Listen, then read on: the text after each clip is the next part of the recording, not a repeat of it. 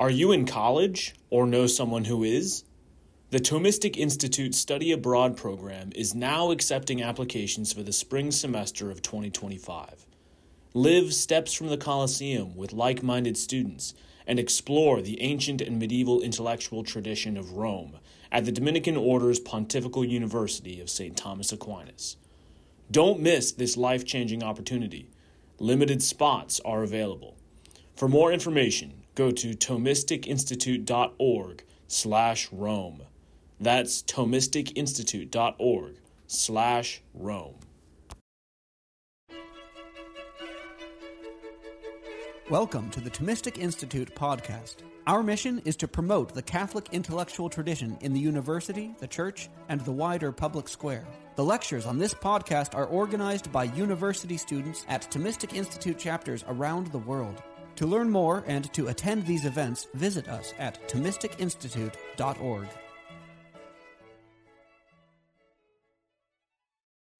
Shall we begin with a prayer? In the name of the Father, Son, Holy Spirit, Amen. Come, Holy Spirit, fill the hearts of your faithful, and enkindle in them the fire of your love. Send forth your Spirit, and they shall be created, and you shall renew the face of the earth. Let us pray. O God, who by the light of the Holy Spirit did instruct the hearts of the faithful, grant that by the same Spirit they may be truly wise, and ever rejoice in his consolation. Through Christ our Lord. Amen. Amen. St. Thomas Aquinas, pray, pray for us. In the name of the Father, Son, and Holy Spirit. Amen. The vocation of the Catholic intellectual, that's our theme the intellectual life is not only about academic pursuits.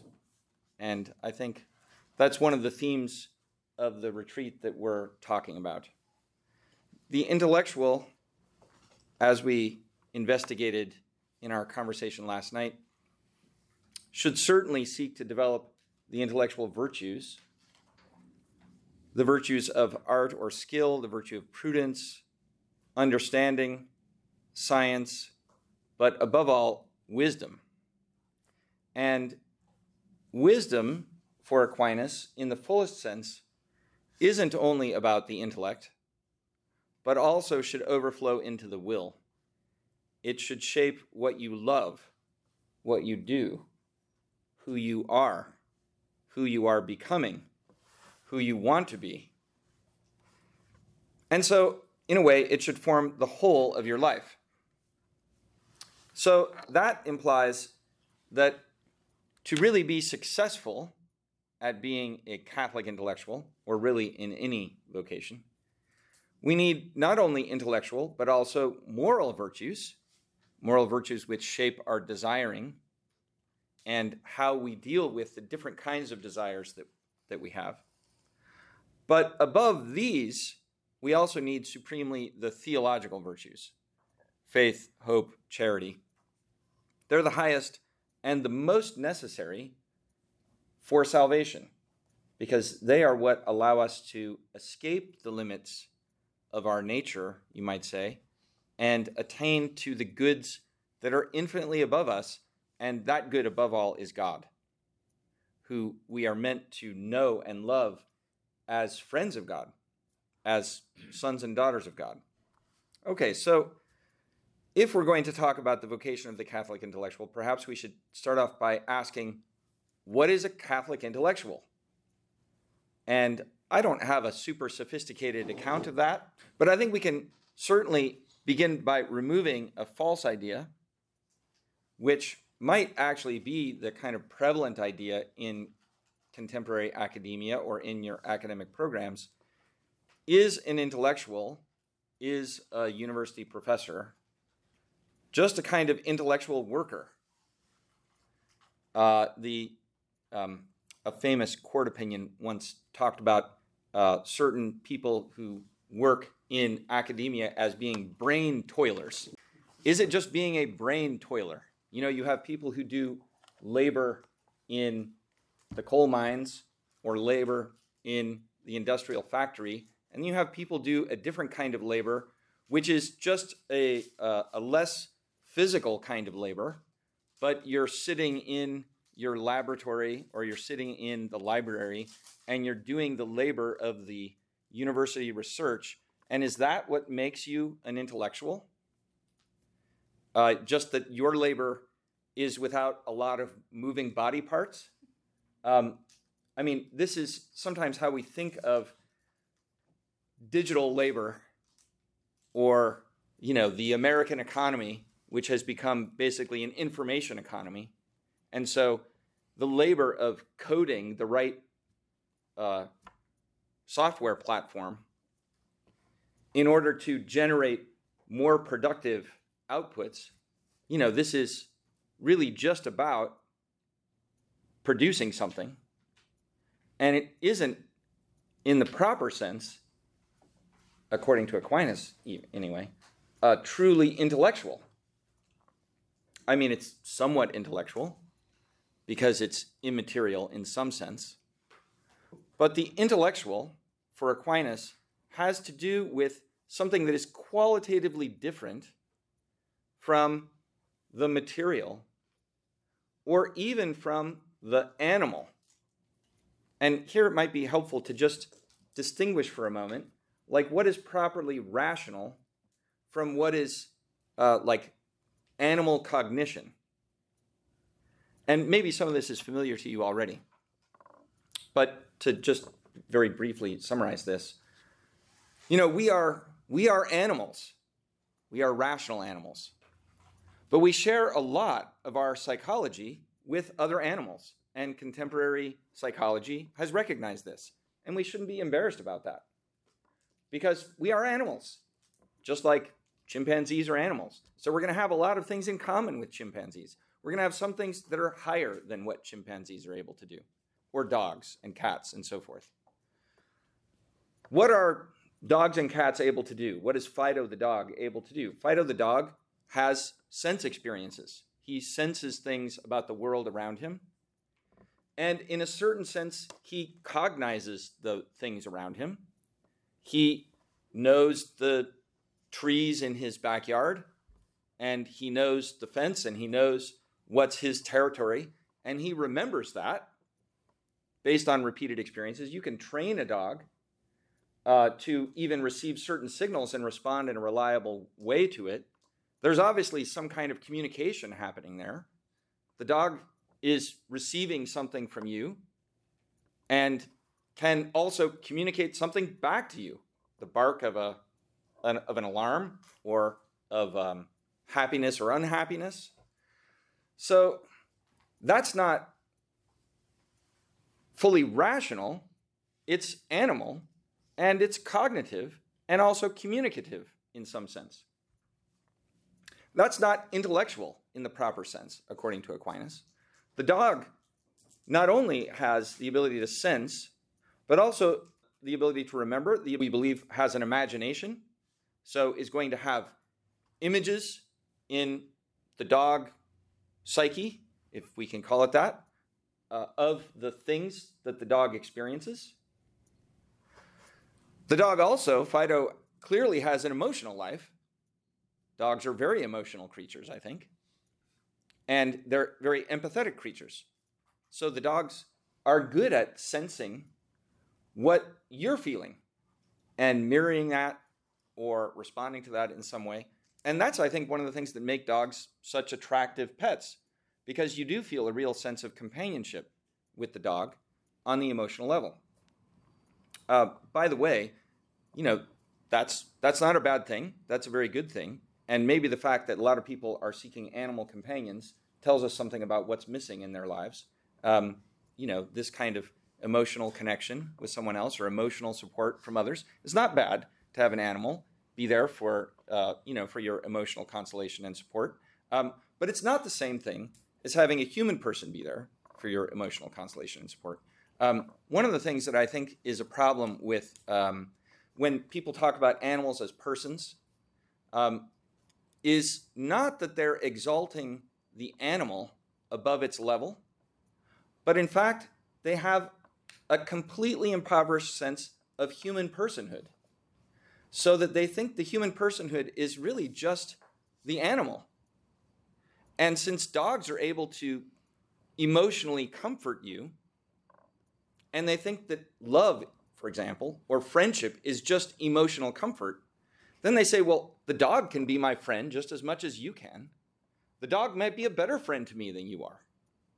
And the dog is able to love me and seems to do it better than you do. So why don't we call this dog a person? Well, there's something true about what, but, it, but it's missing an understanding of, of the higher zone that should be available to the human because we are rational. Okay, so that's what we're actually trying to get at here. The intellectual is not just on the animal level, it's something above that. And what is it? For Aquinas, it's the grasp of what is intelligible as intelligible, which is an immaterial grasp, a grasp of the universal, not just of the particular and the individual. So, on Aquinas' account, the dog knows the tree as an individual tree. He knows this tree and that tree and the third tree, but the dog doesn't understand abstractly what a tree is. The dog doesn't get to the essence of tree. And the dog isn't able to reason about what makes this a good tree as opposed to that one. Nor is the dog able to communicate in an abstract way. To, I mean, not only to have universal ideas, but also to talk about them abstractly the dog's form of communication remains very material and individual, tied to very particular individual things. Whereas human beings are able to understand tree and then with language are able to signify things abstractly. And that's what's going on with like writing, for example. You can and language for that matter. It's not just the the expression uh, or the, the level of communication of a, of a shout or a scream or a bark, which is the manifestation of a kind of emotion, but it's the signification of the idea in my mind. And what's amazing is that human beings are able to communicate what is immaterially, abstractly, universally held in my mind. I can communicate that to you, and that can be in your mind too through the vibration of sound waves through the air. I mean, that's kind of amazing that a physical effect like that can produce this immaterial understanding in the soul, which can actually be extremely powerful and, and go far beyond the concrete circumstances of today. It's not just going to, like, if you get a deeply true idea that you come to understand this on this retreat, uh, that that may shape the whole rest of your life. And it doesn't seem to work that way with dogs. You know, a particular experience that a dog has. So when we're talking about the intellectual life, we're talking about that ability to grasp the real essences of things, to understand. And understanding is more than just cognition. And it's not, therefore, the intellectual life, just a life of brain toiling, where what you're trying to do is manipulate things in the world more effectively or, from, or for more economic growth or higher outputs or, or whatever.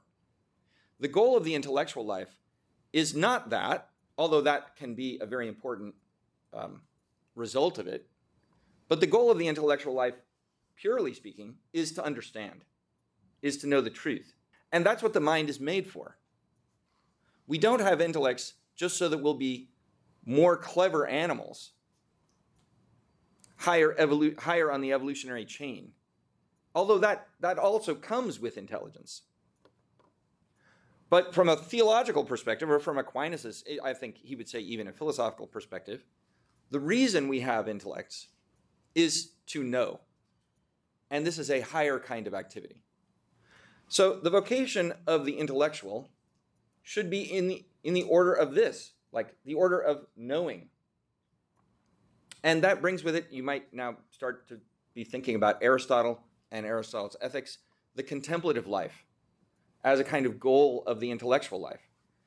Because we are rational creatures, our lives should in some way be essentially contemplative, which doesn't have to have mystical overtones all it needs uh, all it's trying to designate is that you you understand the truth and you're able to gaze on it and even to, to appreciate it, you might say. Well, this is to just talk about an intellectual. What about a Catholic intellectual? So, for the most part, I think I would find agreement if we went around the room. I, I sense it anyway. Um, that when we say a Catholic intellectual, we don't just mean someone who's engaged in the intellectual life who is also Catholic. Now, there are people like that, and um, there's, you know, that's, that's good as far as it goes. But you can imagine being excellent in a particular intellectual work, a particular field of inquiry, a domain, according to the intellectual virtues we were talking about last night. You would have the virtue of science with respect to a particular zone. So you might be a really excellent professor of tax law, for example, or trusts and estates. When I was in law school, I took a class in tax law, which I thought, you know, I was really just fulfilling a requirement, and I thought it was going to be um, very boring. And in fact, I loved it. I thought it was extremely interesting. Uh, the beauty of tax law is that it's like a coherent system. And when you understand the system, you know, it's like understanding the intelligibility of a certain zone of mathematics. I mean, tax law is not quite as pure as mathematics, but it's something like that. And maybe you've had the experience of, I don't know, balancing your checkbook. And when you finally get it to balance to the penny, there's like a, a satisfaction that comes with that. It's a finite problem, you've been able to solve it, and uh, that's, that's satisfying. There are lots of academic disciplines. Some of, some of them are, are, in a certain way, maybe, you know, maybe this will get me in trouble for saying, but some of them I think are, are in themselves more noble than others because of the nobility of their subject matter. I think philosophy has a claim to be more noble than things that are essentially concerned with matter. So even though engineering is extremely important, it isn't as detached or universal as philosophy is supposed to be. Now, that doesn't mean that every philosophy department is doing what philosophy's true vocation is. But my point is, um, you can imagine being a great professor of tax law or a great professor of engineering who's also Catholic and who then is asking, okay, how does my being Catholic have anything to do with what I'm doing day to day in my research or in my teaching?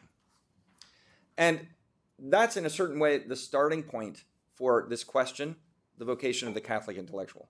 So, what we want to try to get some traction on is what makes an intellectual a Catholic intellectual and not just an intellectual who is Catholic.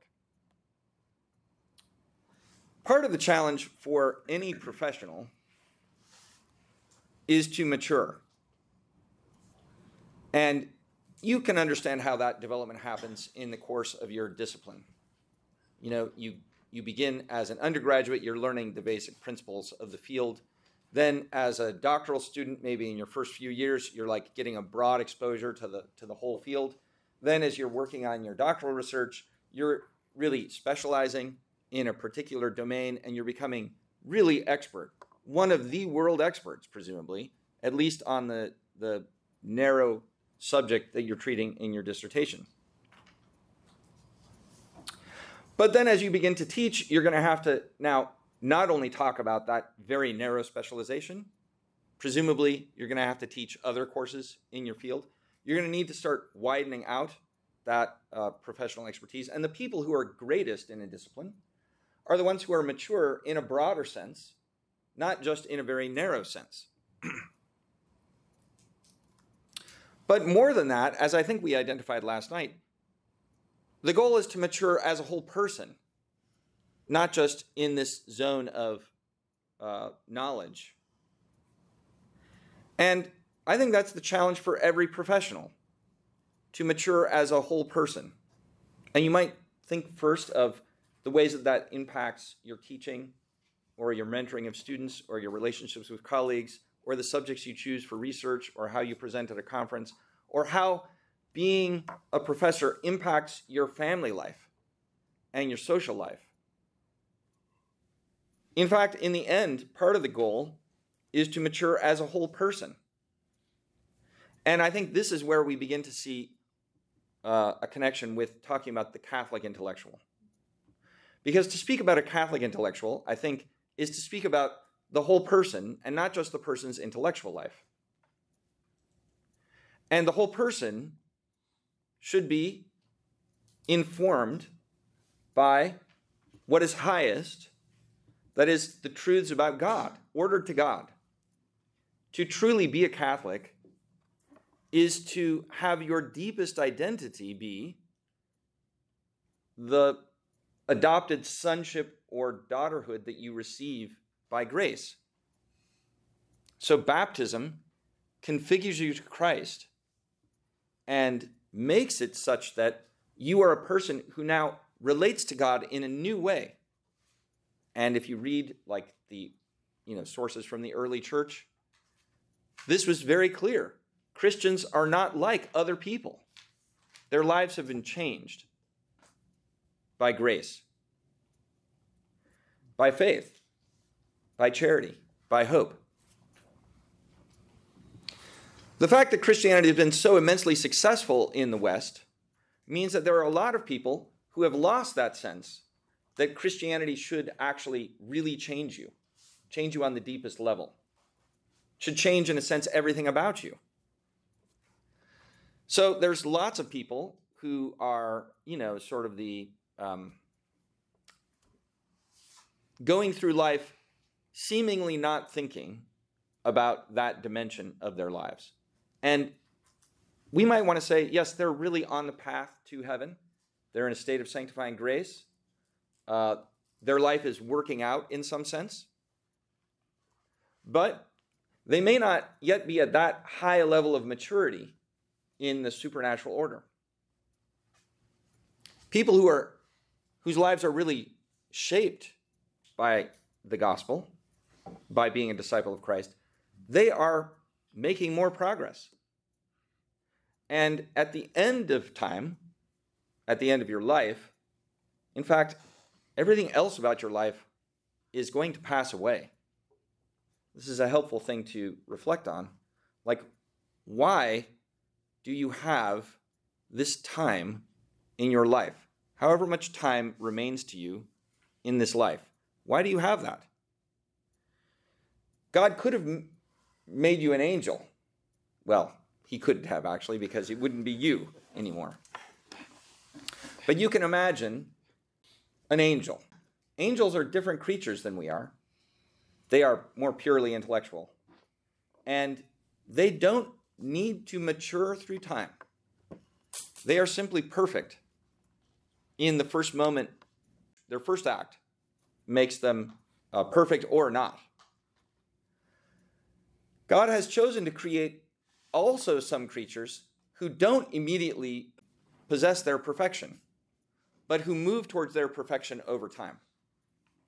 And that's what human beings are. So, in a way, the purpose of the rest of the time that remains to your life is that you would be perfected in what will eternally last. And the only thing that's going to eternally last is charity, really. Well, your knowledge of God will be perfected in knowledge, so faith becomes perfect in knowledge. Hope becomes perfect in the possession of what you hope for. But those are the things that in the end really will last. So, part of the challenge is to be a professional who matures across the whole of life, and above all, who matures as a Christian in a way that also makes excellent the intellectual life, which is like a kind of specification of that Christian vocation. So rather than thinking of the intellectual vocation like the vocation to be a college professor, and then trying to add on being Catholic, uh, in a certain way, what I'm proposing is that it works the other way. The most fundamental vocation is to be a Catholic, that is, to be a baptized Christian And then that has its particular shape for you because in your particular circumstances, this living out of the intellectual life is where you are going to be that Christian. So, if that's the case, then it, it changes perhaps the way you think about the brain toil uh, that you're doing. You want to not just be a brain toiler, you want to be a, an understander. Or even more than that, you want to be wise. And you want to be wise in this particular discipline as like a crystallization or a concrete application of your vocation to be a disciple of Christ, which is the most fundamental vocation. If then what you're doing as an intellectual in your professional life ever begins to diverge, and by diverge I mean uh, conflict with your vocation to be a disciple of Christ, well, that presents a very significant problem. And you shouldn't let that happen. I mean, on the on pain of on pain of eternal loss. That's what the stakes are, really, in the end. But more positively, how can being a good Catholic support your intellectual life? Um, I think one of the things that grace works in our lives is a work of integration. And that's really one of the deep points that I want to be making in this talk. The professional philosopher or political theorist who's excellent intellectually in a narrow range, but not excellent as a whole, who doesn't live an excellent life, which is the way Aristotle talked about the virtuous life, has failed at what is most important, even though he or she has achieved excellence in, an, in a narrow range. And I think that was part of the point of what we were looking at yesterday. So, purely intellectual perfection is not enough to make your life successful as a whole, although it is a very important part of the success of your life, especially insofar as you've devoted your life to the pursuit of understanding and wisdom. But you want to come to a kind of complete perfection. And grace is, I think, the best way that God brings about that integration in our life.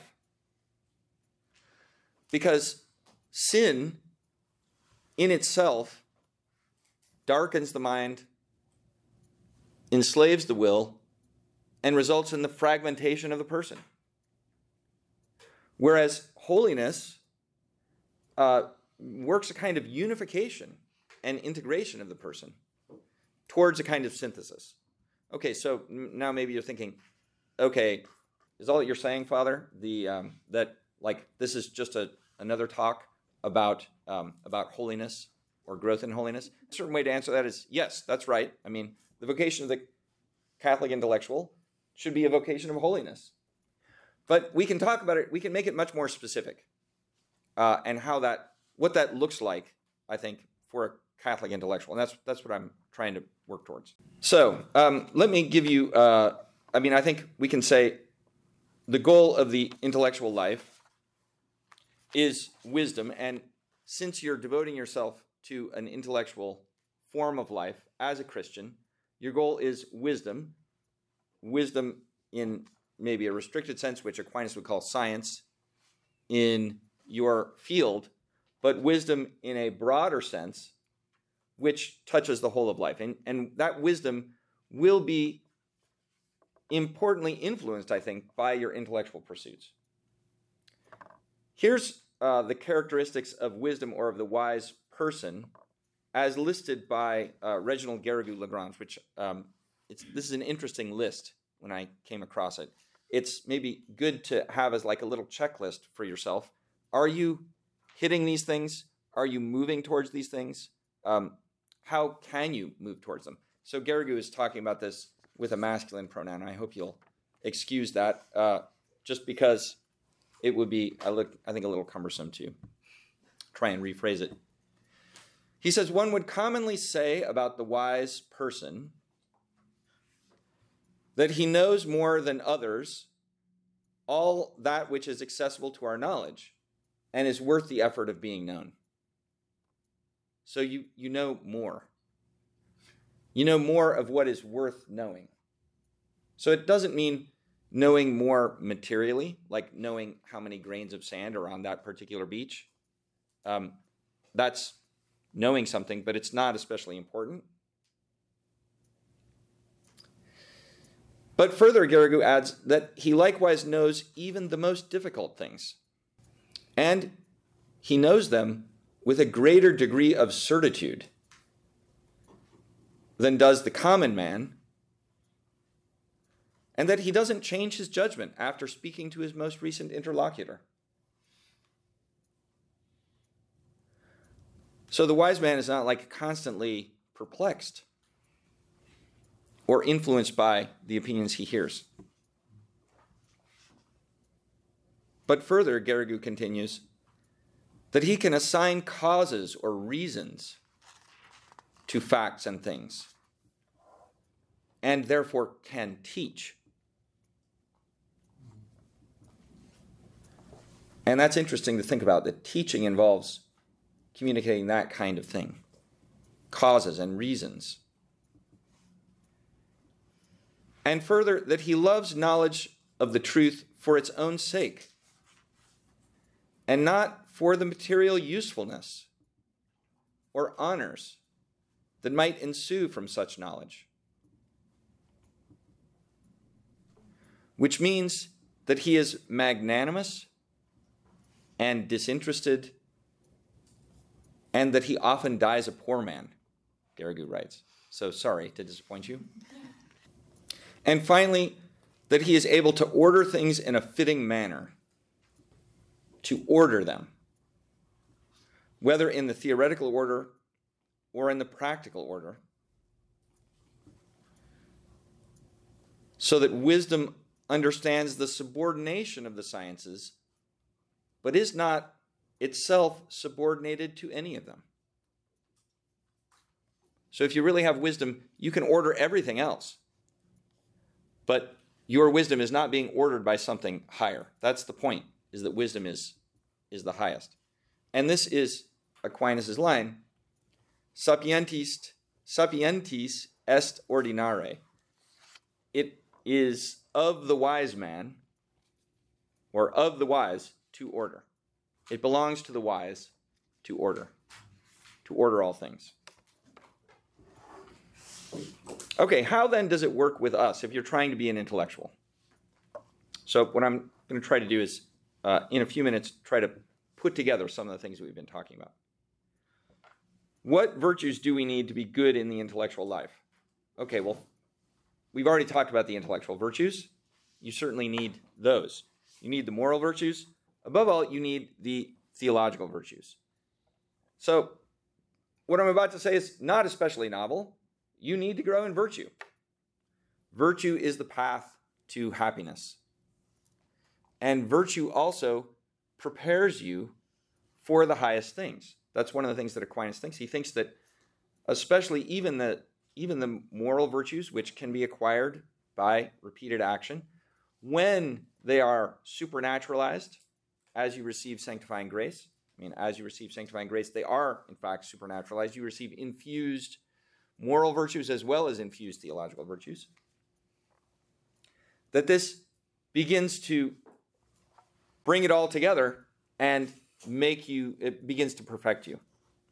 So, what I'm proposing is, is not super complicated, it's actually rather simple, which doesn't mean that it's easy, uh, but just that it's not complicated. Um, this is actually a, a very interesting point that God is perfectly simple and absolutely one. In the end, what we're made for is to know and love God perfectly. The life of heaven is just that. And the life of heaven begins now as we know and love God insofar as we're able in this life. So that's very simple. Like, that's the Christian vocation know and love God. It's very easy to say, but then it gets complicated. Why is it complicated? Not because God is complex, nor because faith and charity are complex. It's because we are complicated. So we are the ones who make it difficult. And above all, it's sin that makes us complicated.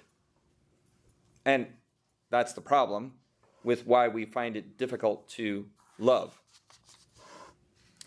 So, having a successful spiritual life or growing as a Catholic intellectual is, in fact, not complicated. It does not mean mastering a bunch of arcane gnosis or spiritual practices. You will not find the secret in a bunch of spiritual practices. Spiritual practices can be good, but only insofar as they are aimed at helping you to grow in faith, hope, and love in the end. And that is the measure of your life. So, how does faith, hope, and love especially work for the intellectual? I think there are um, some difficulties that some of us face uh, precisely as intellectuals. As an intellectual, you have cultivated the mind to understand. And sometimes you can begin to apply that same sort of critical spirit to your spiritual life. Uh, well, I mean, maybe part of the problem is some people don't do that, um, and they just remain sort of on the third grade level in their spiritual life, whereas with their uh, professional life, they've advanced to the you know postdoctoral fellowship, right? That's that's possible, and maybe you see it a lot. You see it in the in some intellectuals who are also Catholics. You know, their Catholic faith remains very immature and very immaturely understood, uh, even though their knowledge of tax law is highly refined. Um, Aquinas does describe this, and he says um, when this kind of thing happens, and especially when it impacts the moral life, where your moral life has not developed, but your intellectual life has developed, he calls it a kind of um, a monstrosity. Uh, and he, he describes it like a, a body that has limbs that never grow. So a part of the body grows to be fully mature, but a part of the body remains the size of an infant. And that's a distortion of the of the organism. So the organism is meant to grow as a whole. That's kind of a challenging thing to, to say because you are spending an awful lot of time trying to grow your expertise in your intellectual discipline are you devoting as much energy and attention to growing morally and spiritually? And if not, maybe it's worth asking whether you're putting your priorities in the right place. So you don't want to be like stunted a third grader in your moral life or in your spiritual life. And I think that also explains some of the things we were talking about last night uh, because that does not produce an integrated life. So, an integrated life means you need to mature on all these levels. So, obviously, there's a real human perfection that you're pursuing in your, in your studies. Don't pursue that perfection at the expense of the other, in fact, more important perfections of your life. Okay, so what, uh, what are the particular, I think, difficulties that we encounter as intellectuals. There are uh, special virtues that we need as intellectuals just to perfect our intellectual life. Uh, for example, the virtue of studiositas, Aquinas talks about. We could talk about that virtue. That really pertains to like being attentive to what's actually important and not getting distracted by things that are not important. Aquinas thinks it's a sub virtue of temperance. Temperance deals with the pleasures of touch. Uh, studiositas deals with the desire for intellectual knowledge. So, curiositas is the vice. And by that, he doesn't mean curiosity in the contemporary sense. He means like um, pointless uh, doom scrolling of the internet or going down the rabbit hole in Wikipedia, you know. This is curiositas. It's seeking knowledge, but not really for an end or, or the end that you should be pursuing. So uh, you probably know that developing studiositas can uh, be difficult and at sometimes even like burningly painful when you're supposed to be working on your dissertation and everything else seems more interesting to you right now. You know, figuring out, uh, I don't know, some obscure truth about, um, you know, the Beatles' White Album seems to be the most pressing thing you could do today instead of uh, working on, you know, chapter seven, uh, which you've been working on for months and doesn't seem to be leading anywhere. Um, so, studiositas do, is a kind of temperance that requires a discipline of the mind and the mind's energy. Um, other vices against the intellectual life, per se, according to Aquinas uh, sloth or acedia. Acedia isn't just laziness, it's a particular kind of sadness. It's a sadness that you've been called to something great. And this affects the graduate student in a very particular way because uh, when you're working on your dissertation and you begin to become frustrated that it's not turning out as well as you'd hoped, you can become sad that you ever began the doctoral program at all. And this does happen to people who eventually quit. Because uh, working on the doctorate, I mean, often I think the sadness is associated with the recognition of your own insufficiency. Like, I am not going to do as good a job at this as I thought. I had dreamed that I was going to write the definitive work on topic X. And what I've got right now is certainly not the definitive work. And so I want to stop working on it. Because when I work on it, I have to confront the fact that I am not producing the definitive work. And that's really personally painful. And it can lead to a kind of sadness that I was ever called to the doctoral program at all. And my relief can seem to be fleeing into anything else that is not my doctoral work because it frees me from the, the conflict of having to see my own insufficiency. So this is this is a vice. And acedia specifically is when you're sad about your spiritual calling. So when you're sad about like your vocation as a Christian and you try to flee into other things, um, pleasures, it could be associated with intense busyness. You know, reorganizing your bookshelves makes you look busy, but it's not actually pursuing your vocation. Sensuality is a vice opposed to the intellectual life. That's being absorbed in corporeal things, not in the things of the spirit or of the mind. The more your mind dwells on material things and material delights, the more you kind of cultivate a love for material things, the more they will occupy your mind, and the less your mind will be occupied with the highest things. So, this is also like a part of studiositas, I think, disciplining your mind and making sure that you don't love the wrong things too much.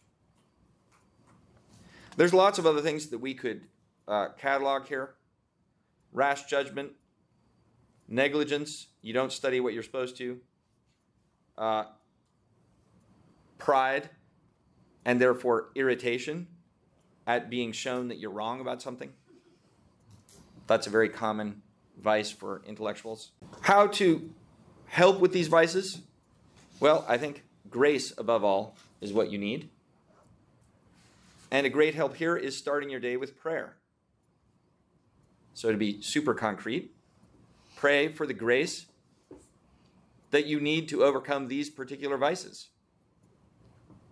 And to recognize the vices that you have in your own intellectual life and your own moral life is only going to help you because those vices are the obstacles to the working of grace. The first work of getting your spiritual life and your moral life in order is uprooting the vices, or at least identifying what they are.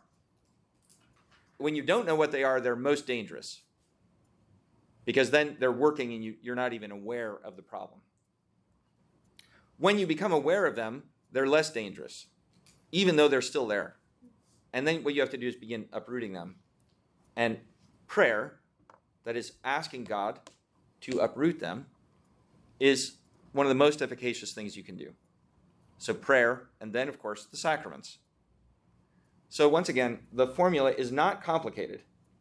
It's actually very simple, which doesn't mean that it's easy to do. Uh, but prayer, sacraments, living the Christian life, doing your duty in your state in life, which means for you, writing your dissertation or doing your research or preparing your class as well, these are the things that are going to uh, get you moving in the right direction. In the end, though, the human being is sanctified by grace, and grace is given from above. It's not just from our willed efforts. I'd like to conclude by talking a bit about grace and uh, how grace works in the soul. This, this is a huge topic, and we could talk about this a lot more. I think it's a really interesting topic. What is grace? Well, it's God's favor as received in us. God's love, when bestowed in the concrete on us, does change us. So grace isn't just how God thinks about us, grace is us being changed by God's love of us at God's initiative. And Aquinas says grace first affects the highest part of the soul. And that's where actually it gives us something to talk about with the vocation of the Catholic intellectual. Because as a Catholic intellectual, you're trying to cultivate the highest part of the mind and make it stronger, make it powerful, dispose it to do its work better. And this is also where grace intersects with the human creature. So there actually is something that I think when you live the intellectual life well, that disposes you well to the working of grace. Some people have a kind of esoteric view of holiness, about how grace changes us. Certain schools of mysticism uh, talk about this. You might think of um, even the way some people read the Carmelite greats, John of the Cross, Teresa of Avila. They're talking about the dark night of the soul. It seems like this has nothing to do with the intellectual life. In fact, for, for Teresa of Avila or John of the Cross, at least on a certain reading of them, I think it's not the correct reading of them. But on a certain reading of them, maybe you'd be better off not having an intellectual life and just entering into the darkness of faith, leaving all of that behind, and working towards mystical union. But I think that's a misunderstanding of what they're saying. After all, both of them were strongly influenced by Thomas Aquinas. So I think Aquinas actually helps you understand how to be like even a mystic, a saint on the highest level with an intellectual life. Uh, but to understand this, it really helps to have a basic taxonomy of the human soul and then to understand how grace works in it. So that's what I want to kind of conclude with. You can think of the human soul as, or the human mind, as a series of concentric circles. So the outer circle is what most directly engages the world. You have the sense powers, for example, which are receiving things from the outside. And then you have slightly more interior from that circle, the internal sense powers, like the common sense, which is receiving all these different sense impressions and now coordinating them into one impression of a thing, a unified thing. Then you have like the imagination, which is generating an image of what you are sensing. And you have the memory of all of the things that you've sensed in the past. Then you have, as we move towards the center of the mind, like the inner circles and the most inner circle, you have what is highest in us. So this is a simplification. If we wanted to do this carefully, we would need to add more distinctions and go into, you know, the whole, you might say, structure of the soul. But to just uh, simplify very briefly, you have the the powers, the rational powers. And there, especially in the order of knowledge, you have what Aquinas calls the agent intellect or the active intellect. The active intellect takes what images are generated from your sense experiences and shines the light of reason on it and works discursively to investigate it. The agent intellect is the active part of the mind that is actively working on the things that you have in your mind to try to understand them. But the highest part of the mind, according to Aquinas, is what he calls the possible intellect or the passive intellect.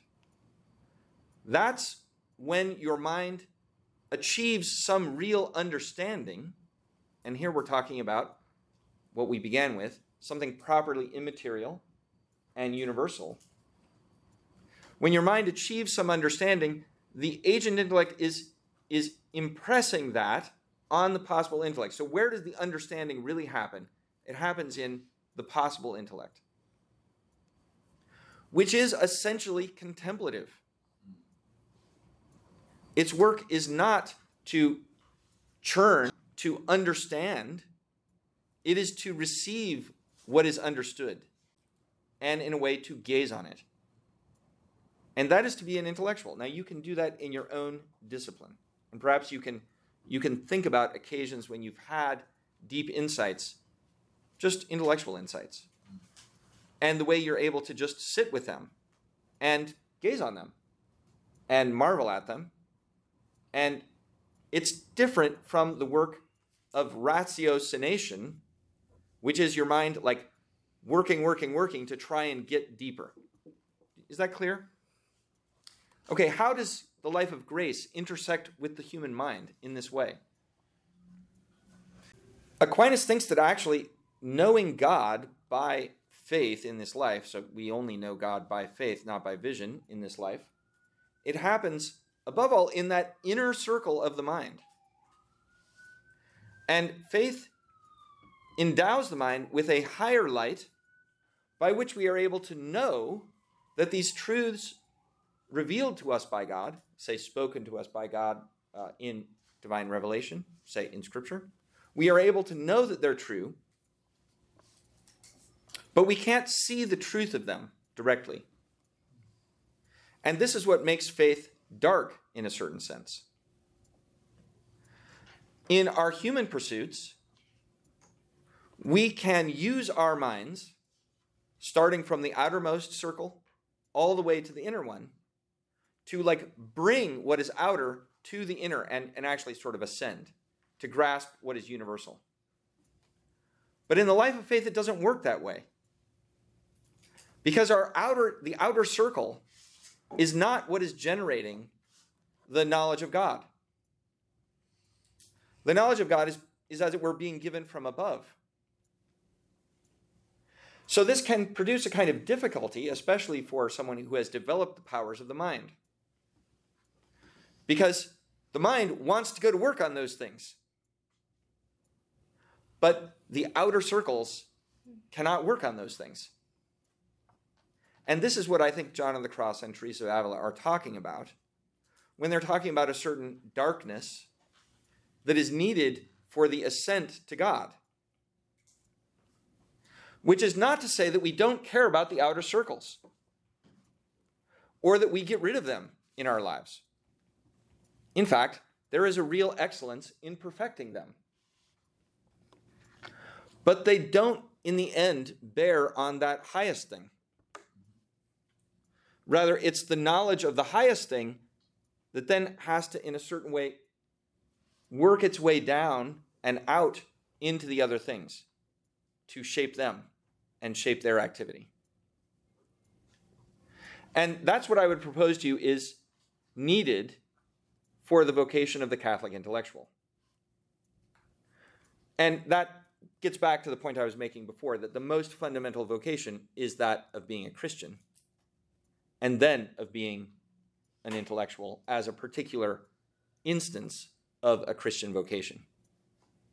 So, if you really want to be a powerful Christian or Catholic intellectual, that highest part of the spiritual life needs to be first.